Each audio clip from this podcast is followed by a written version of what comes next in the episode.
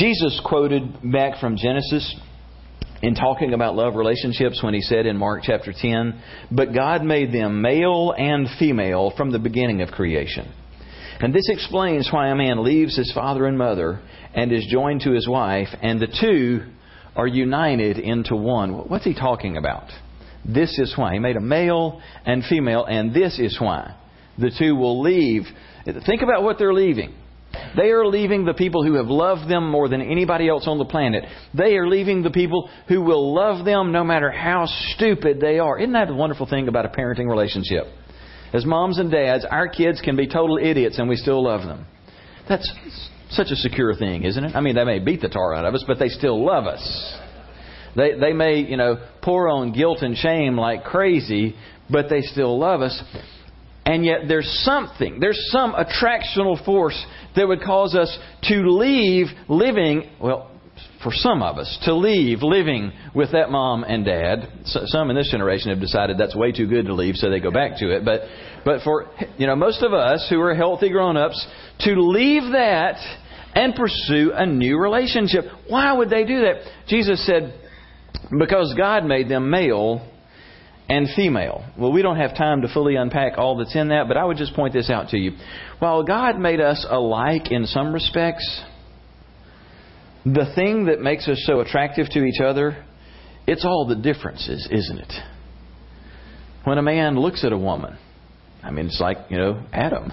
The first time. He, he was the only human. He was man. And he looked at the first woman and said, Whoa, man. You know, thus we have the first woman.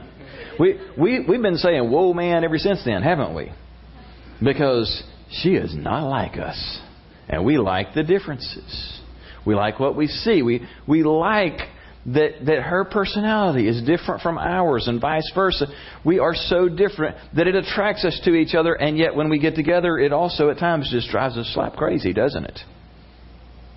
It's so attractional that it would cause us to leave the most stable, loving relationship that we could ever imagine that we're born into it, it's so good, it, it actually eclipses the love that you have from your mom and your dad. And yet you get into it and you realize, woo, this person that was so attractive to me, and part of what was so attractive was how they're different from me. But now that I'm with them and we're trying to do life together, some of the things that made you attractive that are so different about you are about to drive me bonkers.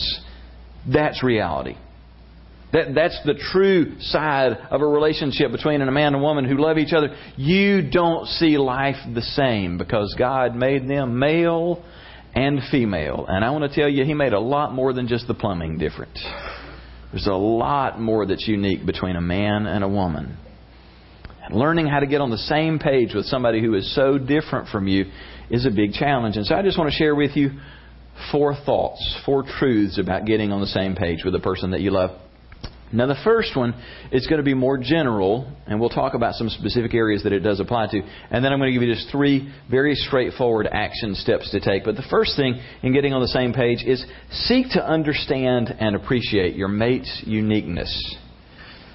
In 1 Peter 3 7, Peter gives us one of the most difficult challenges in all of the New Testament when he says, In the same way, you husbands should live with your wives in an understanding way Guys, that ain't easy. Understanding your wife. That is a huge challenge. But I've got great news for you. Someone has come out with a book that will help us to understand a woman, that will actually explain how a woman thinks. In fact, we have a copy of it, you know, on the screen there. Actually, you couldn't contain it in that. It would take a bigger book than that. Ladies, I'm not picking on you. You're going to see later in Colossians, Paul gives you the same kind of instruction. Wives, understand and support your husbands. Understanding each other is such a difficult challenge because we are so very, very different. I mean, as a for instance, I'm going to share a couple of things that it's like sharing trade secrets. You know, like men aren't supposed to tell women because you're not supposed to know this. I'm just going to share some of those things today. But here's one of those things about understanding each other. Ladies, you know how you never turn it off? I mean, it's like it's going 90 miles an hour in your, the, the hamster's on the wheel even in your sleep. Your brain's just going 90 to nothing. And you know how so many times you'll look at your man and Maybe he has a far off look in his eyes, and you're wondering, I'd just love to know what he's thinking. I want to just tell you a big secret. He ain't thinking nothing. You're not supposed to know this, but I'm just going to go ahead and tell you.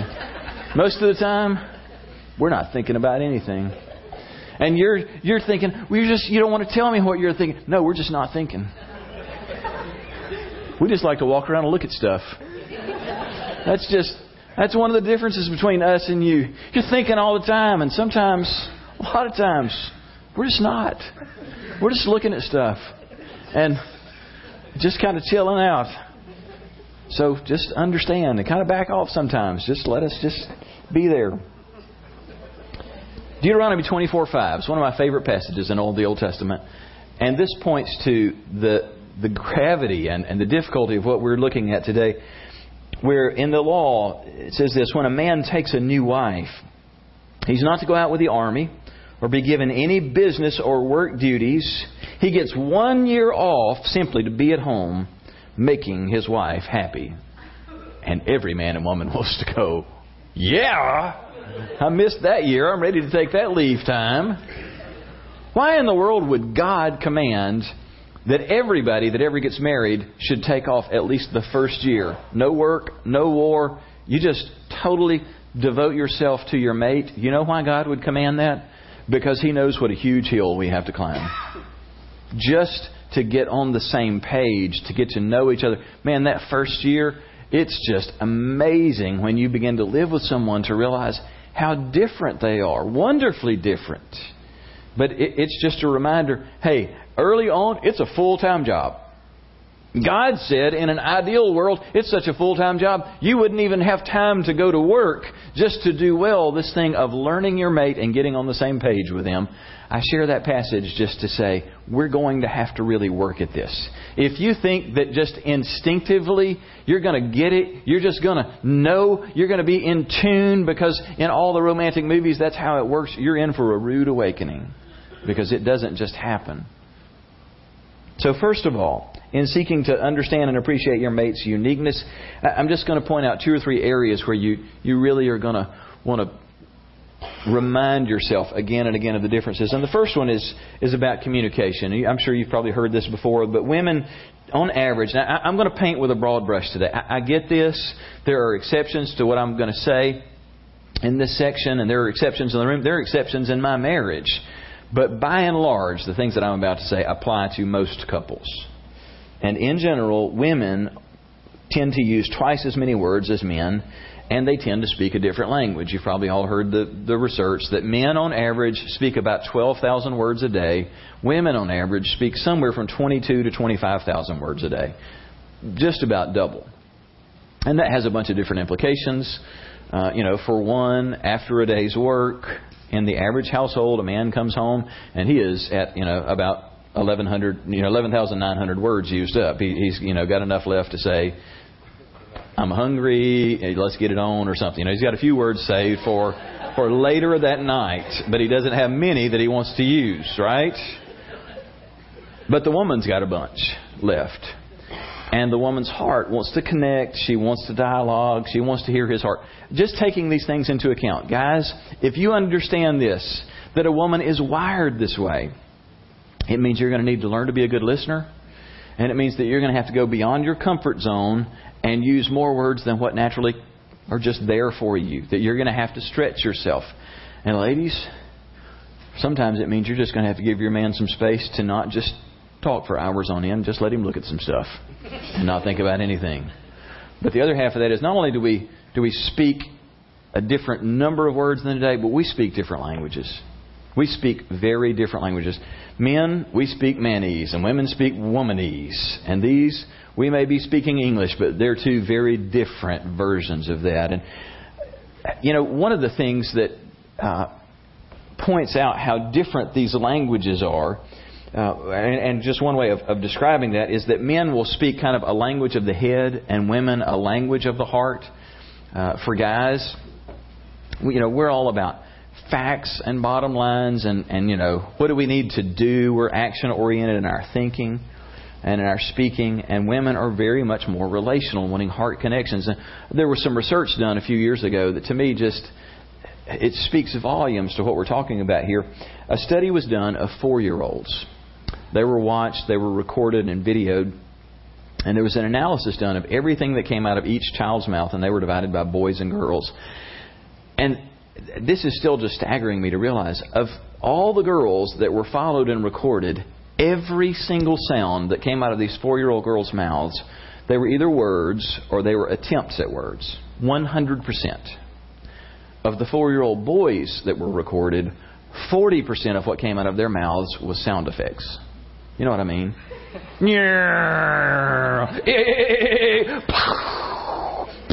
you know, sound effects.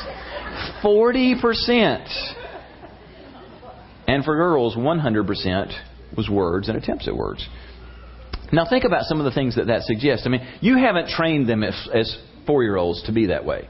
That's the stuff mostly that God wired into them, into us. Think about it. For girls, what are words doing? Words are relational. Words are, are about, I want to communicate with you. I want to connect with you. I want to share with you. And sound effects, they're about doing stuff. They are about things. They're about flying airplanes and driving trucks and blowing things up. They're about doing stuff. It is a reflection of the shape of a man's heart and mind. It's already there when we're four years old. Women, it's words, words, words, wanting to connect. It's all relational. And for guys, it's about doing stuff. We are wired this differently.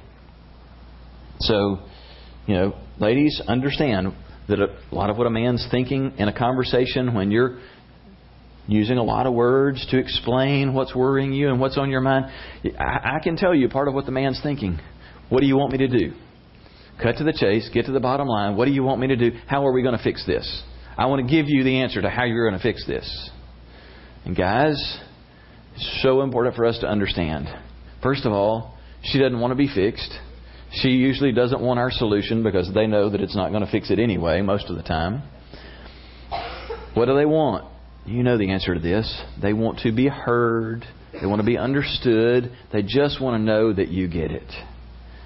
Now, I confess that two days after I finished this outline, my wife had to remind me of this exact thing. A, a, situation arose that was stressing her and that she was really wrestling with, and I mean, it was just heavy on her heart. And so, being an understanding man, I just laid it on her. This is what you need to do. This is exactly what you need to change, and this will fix the situation. I'd have been better off to slap myself in the head with a two by four because that's how much good it did her to say, here's what you need to do differently to fix that. And she was kind enough to look me in the eye and say, I didn't need you to fix it.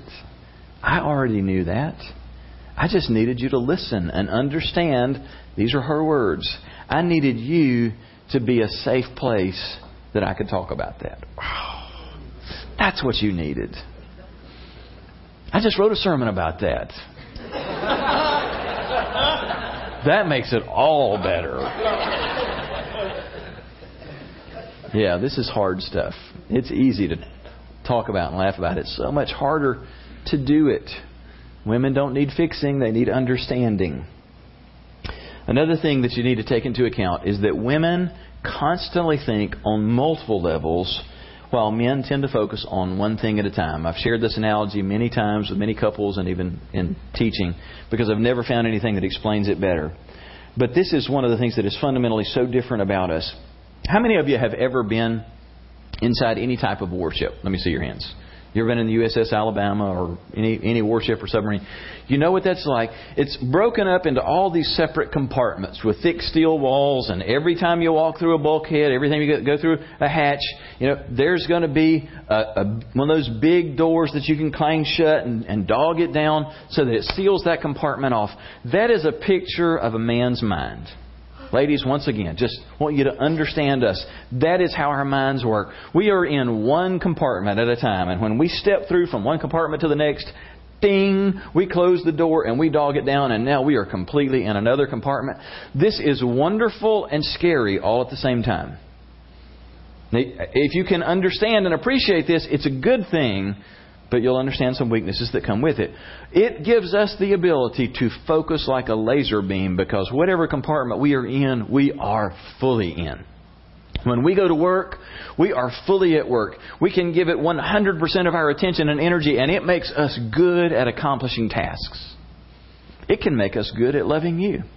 When we are in the you compartment, when we are in the romance compartment, but here's the thing that it doesn't allow for very much is for us to think about multiple things at one time.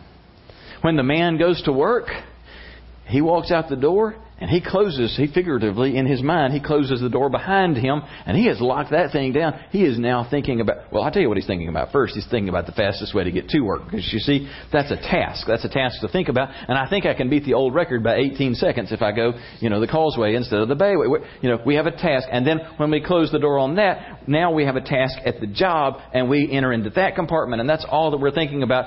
And eight or ten hours later, when we get home and our wife greets us and she's smiling and she says, have you been thinking about me today? And the husband, if he's honest, is going, uh, I'm sure I did. Somewhere. Yeah, yeah. I'm, I'm sure I thought about you when I was having lunch or something. And your, your heart is broken because it's like, well, I've been thinking about you all day long. That's right. Because your mind works at multiple levels all the time and his does not. He's in one compartment at a time. And if you want to know the hard, cold truth, there's a lot of the day he wasn't thinking about you because when he's in a compartment, he's fully there, he's fully engaged, and when he's done with that, the good news is he has the ability, if he'll exercise it, to step out of that compartment and say, Work is done, clank, that door is shut, and men, if you will use this ability well, you now can focus like a laser beam on your wife, on your kids, on your girlfriend. You have the ability to do these things well one at a time. You just better be careful to be balanced and to leave work at work. Women, on the other hand, are like a specific part of a combat ship. If you've ever been in the or seen video of the Combat Information Center, the CIC of any warship, this is the room where everything is monitored. There are screens to show the readiness levels of, of all of the weapon systems of the entire ship. There are screens that are going to show you all surface contacts in the water, on the surface of the water around them. There's going to be a screen that's showing every contact in the air, radar that's constantly whirling. There's a screen that's going to show you all sonar contacts beneath the surface. All of these different things going on in the CIC. That's a lot of activity. You'd have to be ADD to monitor all of that at the same time. That is the brain of a woman. I'm not calling you ADD, ladies. I'm just saying that's a picture of how your mind operates at multiple levels at one time. This is why women, as crazy as this may sound, though they are wonderfully relationally oriented, have a hard time ever just chilling out. That's why when they look at us and go, What are you thinking about? And we go, I wasn't really thinking about anything. That they're like, That can't be true. Because she's thinking about 10 things at one time right now. She's thinking about, what am I going to do for dinner tonight? Oh, there's that baby shower I've got to buy gifts for. And one of the kids is at practice and we've got to pick them up. And, you know, I've, we've got to do something about, you know, our little boy's teeth. And we, you know, all, of, all these different things, they're all spinning at the same time. All these different radars and sonars and they're alert to all this. This is why at night, guys, when our kids are toddlers, we can sleep through the night and mom is immediately awake whenever there's that first little wheeze. It's like, how in the world did you do that? Have you got like Superman hearing or something? No, you just got a radar that we don't have. You're constantly alert to stuff. You know some of how this works itself out? It's hard for a woman when you're trying to have romantic time, when you're trying to go out on a date or just have time just the two of you, it's hard for her to dial it all in and only think just about you. It's part of why sexual intimacy can be a more difficult challenge for a woman because her radars are still spinning. Guys have gone from the get the kids tucked into bed, get kids baths, the you know TV entertainment, whatever. We've stepped out of that compartment into the whoo red hot compartment here. This is the love compartment. Honey, I'm tired, but I left enough gas in the tank for one last thing tonight. That's what he's thinking. And it's, you know, he's focused like a laser beam. He's fully in the love compartment. But she's still thinking, you know, her, her mind's still turning. She's thinking about there was something that wasn't right with one of the kids, and and you know that's just that's on my mind. And she's thinking about stuff that's got to happen tomorrow, and you're like, baby, I ain't thinking about nothing but you. And it takes her some time to get focused in on experiencing intimacy together It's not because she's broken. It's not because she loves you less. It's because her mind is working at so many different levels. Do you see why, why God would make people so different and yet how they would fit together so well? And why He would assign different roles to the man and to the woman in the family. The woman is so relationally oriented and she is so well designed to make sure that everything that's going on with the within the family is monitored and addressed. Thank God for you women. Thank God for making you that way because, I mean, there's so much stuff. It's not that we don't care. Well, occasionally we don't care, but most of the time we care. It's not that we don't care about the kids and what all's going on with them. We just didn't realize it a lot of times. I know that sounds like a cop out. It is the honest truth. Wives, understand. A lot of times we, we just would not have had a clue if you hadn't told us. It's not that we didn't care. We just aren't dialed into some of the things that you are. But I'll tell you what, wives, don't think that that makes your husband second rate. Because God has given us an ability to focus in and get things done. And sometimes those things can be relationships, things that need to be addressed in relationships and in parenting. But it's why within that relationship, the wife does such a wonderful job of making sure that relationally everything's being addressed and why the husband needs to be so sensitive to listening to the wife. It's why I was saying last week, built into the heart and mind of every woman is a marriage manual that men didn't get. You want to know what your marriage needs? Ask your wife. Seriously. You feel like things are a little bit off, you feel like you're not on the same page? Just have the courage to get in a quiet moment with your wife and say, What do you think that our marriage needs the most right now? And brace yourself because she's got a good idea what the answer is because she is she's been paying attention to some stuff while we were in other compartments. But ladies understand too, men lead well. Guys, as much as I love everybody loves Raymond on TV, don't you dare be a Raymond. Don't you dare be a wimp, a milk toast who, who's like, oh, I don't know, whatever you think. God didn't design you to be that. God designed you to love and to lead, not to dominate not to force her to follow you. He gave you a capacity to lead well, to stay focused on the main things, so lead well. Those things fit together very, very well. Beyond that, we'll just say this women are, are more concerned about people than projects, obviously.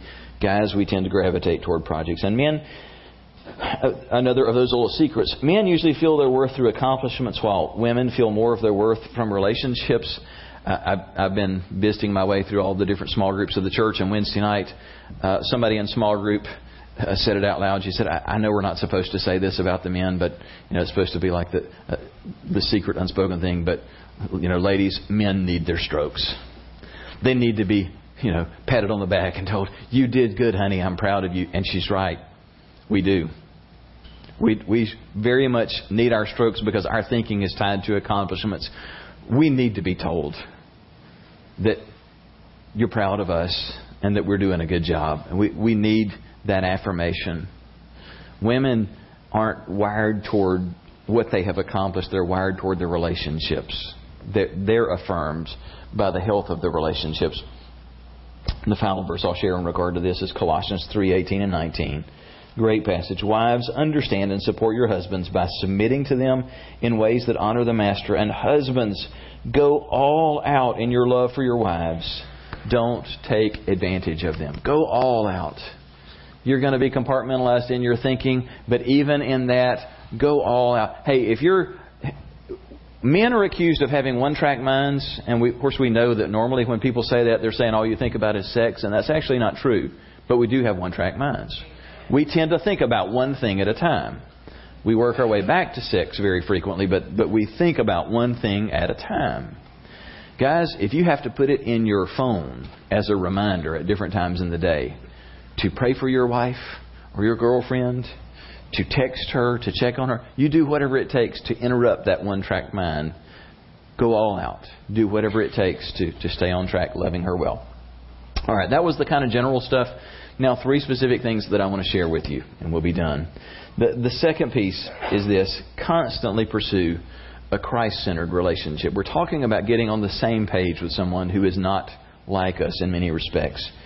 Paul says of the relationship between a man and a woman in Ephesians 5 Husbands, love your wives as Christ loved the church and gave his life for it. He did this to make the church holy by cleansing it, washing it using water along with spoken words. Then he could present it to himself as a glorious church without any kind of stain or wrinkle, holy and without faults. So husbands should love their wives. There's nothing that's going to do more to move you in the same direction and get you on the same page than for the two of you to cooperate with Jesus in this love relationship that he's pursuing with us. I know it seems kind of weird, especially in the, in the minds of men, to realize that Jesus is a lover. That Jesus is a pursuer, that He is romancing us, that, that He is making of us His bride, that He loves us deeply and is constantly pursuing us, and that, that this becomes for us a model of the relationship between a man and a woman. And the old analogy that somebody taught me when I was a single man in college has just always stuck with me as, as such a perfect picture. When you think about our lives and, and our roles, to think in terms of an old wagon wheel. When you think about all of the things that that we are as men, you know, I am a son, I am a pastor, I am a dad, I am a brother, I'm a husband, I'm a friend, I'm I'm all of these different things. They're like spokes of a wheel. And now I have come into my life Jackie, who is all of these other things. You know, she is a mom. She is a daughter. She is a nurse. She is all of these different things. They're like spokes of a wheel, but God brings us in and makes us a part of the same wagon wheel. What's at the center of this thing? Because we're, we're these things that are so different, but if the hub of that wheel can be Christ, then for each of us, if we will press into a closer relationship with Christ, what's happening to us in that process? Well, we're getting closer and closer to each other the closer we come to Jesus. It's such a simple concept, but it's so true. There's nothing else that will work as effectively as having Jesus as the hub of your wheel to which you both press in that will consistently draw two very different people who live in very different roles in life closer and closer to each other. So I'm just going to mention some ways for you to do that. There is no, by the way, by the way there is no cookie cutter recipe for how you have a Christ centered relationship. I'm going to make some suggestions, most of which will apply. But you've got to find what works for you. The first one, first couple are really obvious. The first one is pray together and separately each day. And by the way, praying for each other is a really powerful thing to do for a bunch of people, this is going to be outside of, of what's normal for you. And I, I'm not saying this to try and beat you up and say, oh, you're not, not a good Christian husband or a good Christian wife. It, listen, if you don't pray together right now, I encourage you just begin to experiment with this. And can I just go ahead and take some of the shine off of this on the front end? There are going to be times when this feels so cozy and wonderful and deeply spiritual, and you just walk away going, man, I'm so glad that we did this. And there are going to be times when you just feel like, man, that was work.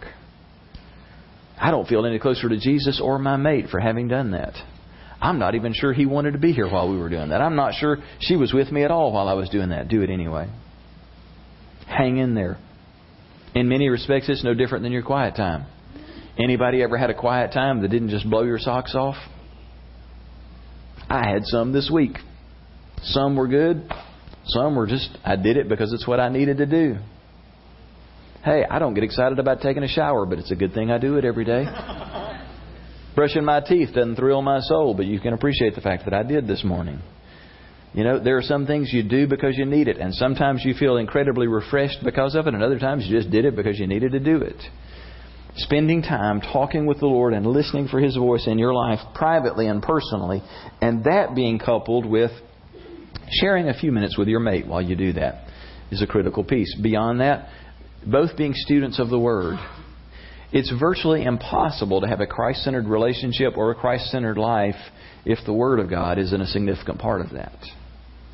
Now, part of what Jackie and I share together is, um, you know, not as a replacement for our quiet times, but in our time together, we listen to, to the Scriptures. We love to do, as I've told you before, we'll, we listen to the NIV version on uh, online. You know, you can just it doesn't cost anything to do YouVersion online.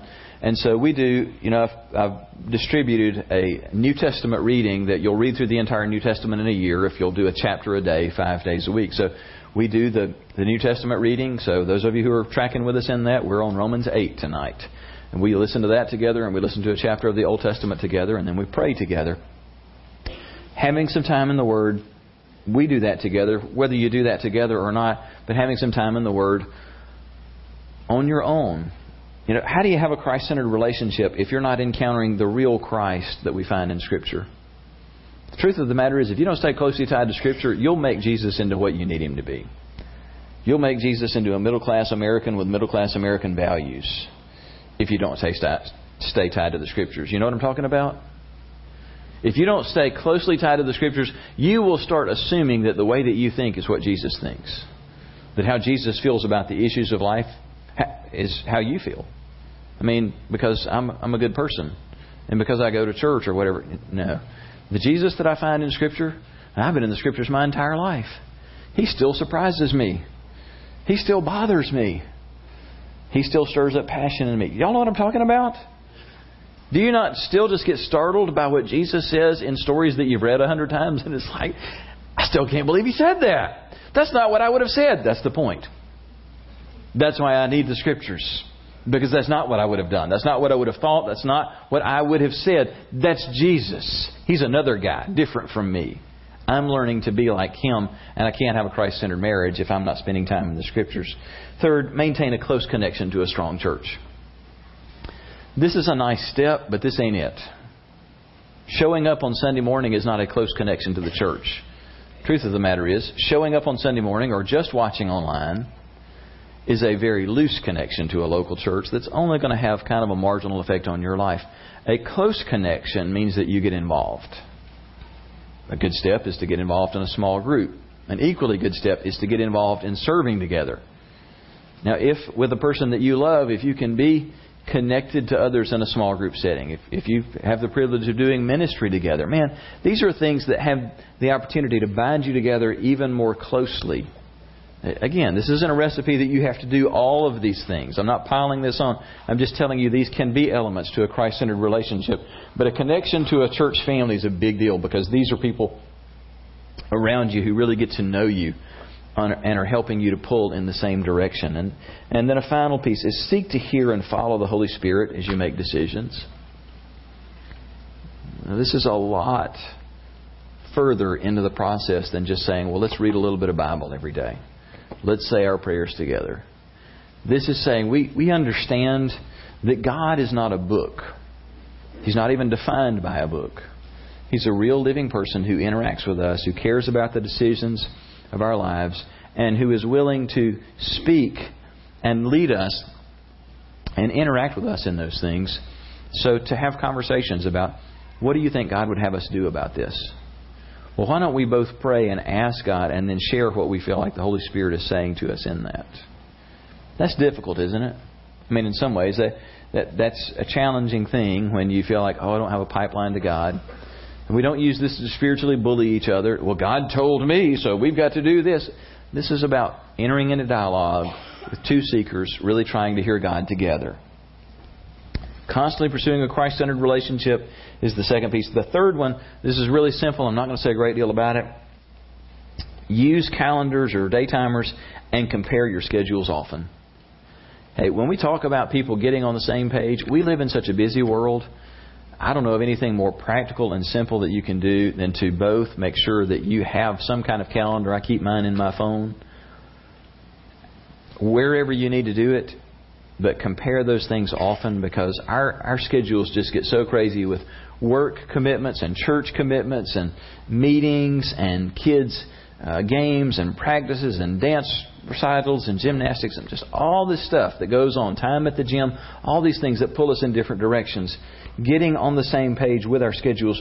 Paul said in Ephesians 5, Pay careful attention then to how you walk, not as unwise people, but as wise making the most of the time because the days are evil. That idea of making the most of time, it's the point. You know, the big three things, the, the biggest three that tend to lead to divorce everybody knows this or has heard this instinctively. You would probably know it. It's it's money, sex, and parenting are the big three. Amen. Yes, they are. We, we'll we'll talk about sex next week. We're not going to tackle that one today, and we're we're going to say a word about money today. But but you know the parenting thing, man, this it's such a huge drain, and clashes about parenting, but spending too much time parenting. These become strains that can just absolutely exhaust and, and, break a marriage. And so, planning your schedule in such a way that, yes, you've got time together as a family, you've got time with the kids, but planning plenty of time where you're going to be with the person that you love and not with your kids. Man, we, we're starving for this in most marriages that have got kids school age and younger. And just scheduling that's a big deal. Part of, of what's practical about the scheduling thing is figuring out the things that you don't do together now that you could do together. If you don't get a lot of time together, a lot of life giving time, look at your schedule. Ruthlessly look at your schedule and figure out what are we doing that's taking us in different directions that we could do differently so that we're together more for some of you, there may not be much that qualifies in that, but for others, there may be a lot. I mean, here's where it gets to be a problem for many is when, when we make time commitments like to um, sports or hobbies or clubs or organizations that only one or the other can go to and that the other one has no connection to.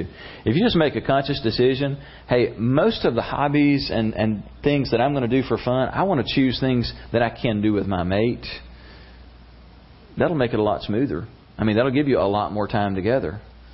And I mean, for instance, if one or the other of you is crazy about golf and plays several rounds of golf per week, but your mate doesn't do that, I hope you're retired because it's hard to work full time and play a lot of golf and your mate not do that and you have any time together that counts for much. I mean, just choose things that you can do together. If you like working out, make sure you work out in the same gym. And if, if you can make your schedules line up to work out at the same time, you know, just figure out ways to make your, your schedules work. And then the fourth and final thing that I'll mention today is this getting on the same page. One of the biggest areas is around our finances. Make a financial plan together and update it regularly. And there is nobody in the room, there's, there's no couple in the room where both halves are going, woohoo, yeah, let's go home and make a budget. That's what I want to do this afternoon. Uh, some of you are financial minded enough that one or the other may be saying, "Yeah, that would make us put us at a better place." But as a couple, no no couples get excited about this. And yet there's so much tension in marriages over this. Not having a financial plan or, or more than that, all the pressure that's created when you don't have a financial plan. And without meaning to, you spend a little more than you make or surprises come along that you didn't plan for and you get in a bind, or worse still, you're both having to work and one of you feels a desperate need to be with the kids as issues are arising and you see things happening in the lives of your kids and it's so frustrating that you're both having to work and yet you've adopted a lifestyle that forces both of you to work. So one of the things that I talk to couples about basically in all premarital counseling is having a plan for your life and for your finances that doesn't dictate that both of you work. There's nothing wrong with, with both of you working if that's what you choose to do and that's what you want to do. But if you're having to do that out of financial necessity, that's a problem. You know why? Because it almost never leaves two people satisfied. By the numbers, you know I'm a numbers nerd, by the numbers, one out of every two men that works out of necessity says that he finds his work fulfilling and enjoys it. Among women who, who are married and work out of necessity, one out of seven says that she enjoys her work and finds it satisfying and fulfilling. Let that sink in. If you adopt a lifestyle that forces both of you to work, if you're the average couple, there's only about a 14% chance that the woman is going to enjoy her work. The numbers are drastically different when she doesn't have to. W- women who work who don't have to work, they work because they choose to, numbers are far, far higher. There's a lot of unhappy people out there because they're living a lifestyle that was supposed to make them happy, but guess what? They're doing a job that they hate to live the life that they thought that they wanted. You know what the net result of that is? A lot of frustration a lot of anger, a lot of resentment that builds up over time. How do you get around that? You got to have a plan. You got to have a plan and you got to make some adjustments. Proverbs 24, 3 and 4 says this By wisdom a house is built, by understanding it is established, by knowledge rooms are filled with all pre- precious and pleasant wealth. Three key words there wisdom, understanding, knowledge. It's going to take some thought, effort, and planning to see these things accomplished. It's interesting to me that the writer of Hebrews, in Hebrews 13, when he speaks to the issue of marriage, and boy, he just suddenly jumps on it just uh, with, with really direct language. And he points out two of the things that will blow up a marriage. And he says, marriage is to be honored by all, and husbands and wives must be faithful to each other. He goes on to say that the marriage bed is not to be defiled. In other words, don't sleep around on each other. That'll kill a marriage. And the second thing he has to say about marriage is keep your lives free from the love of money and be satisfied with what you have. Isn't that cool that 2,000 years ago, an ancient writer was clear enough? He did not need a modern day study to tell him two of the three leading causes of divorce are money and infidelity. The writer of Hebrews got it 2,000 years ago. If you'll be content with what you have and stop spending all your money chasing after more stuff, that'll be just as important as not sleeping around because both of those will kill a marriage. One of them's just faster than the other but they both are equally deadly.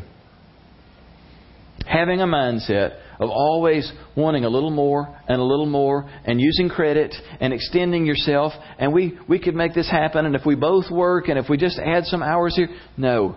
If you determine we'd rather live with less and have some margin and some freedom in our lives, you'll be a lot happier.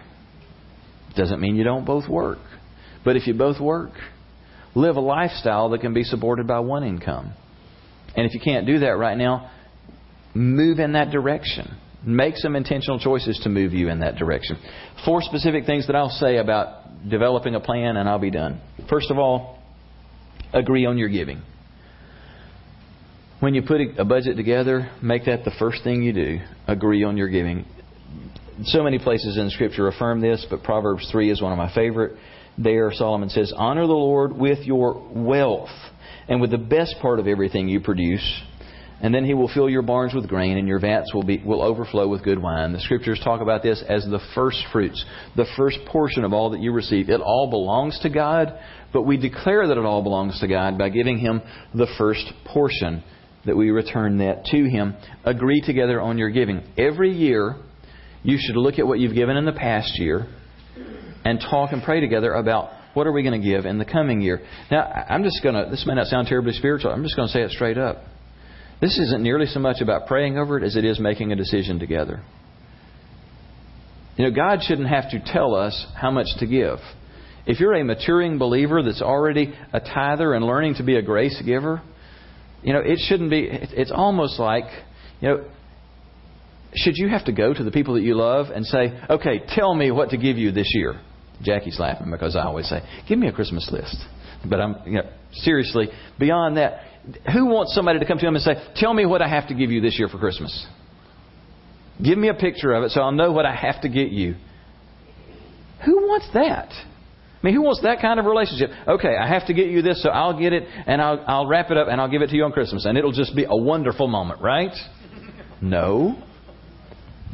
When it comes to our giving to God, He's given us what the training wheels are. A tithe is the beginning point, but He's teaching us to be generous grace givers. So in this, it's not so much about, oh God, would you just write a percentage in the sky? What is that? 13%? Is that the number? For th-? No, that's, don't expect God to give you a percentage for this year. Talk with your mate about that and agree together on what you would like to give to honor the Lord. And just make it your goal to be more generous every year. At the heart of God, when you come to know who God is, God is a giver. God is the loving supplier of every one of us, and He wants us to reflect His character in learning to give and supply the needs of others. So agree together on your giving. You're doing your taxes right now anyway. If you're not, you better get busy. It's that time of year. And one of the things that you do is you're going to get you're going to get those statements from the church and other organizations that you've given to that say, "Hey, here's what you gave in 2014."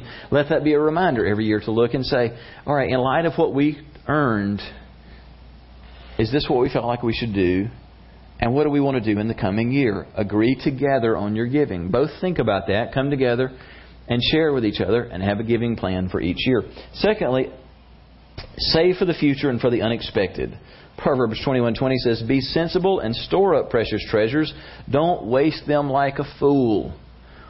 Have a savings plan. Because the big stress comes when the surprises come up. When when you spend everything that you make, even if you budget, if you budget to spend everything that you make, there are going to be hiccups, aren't there?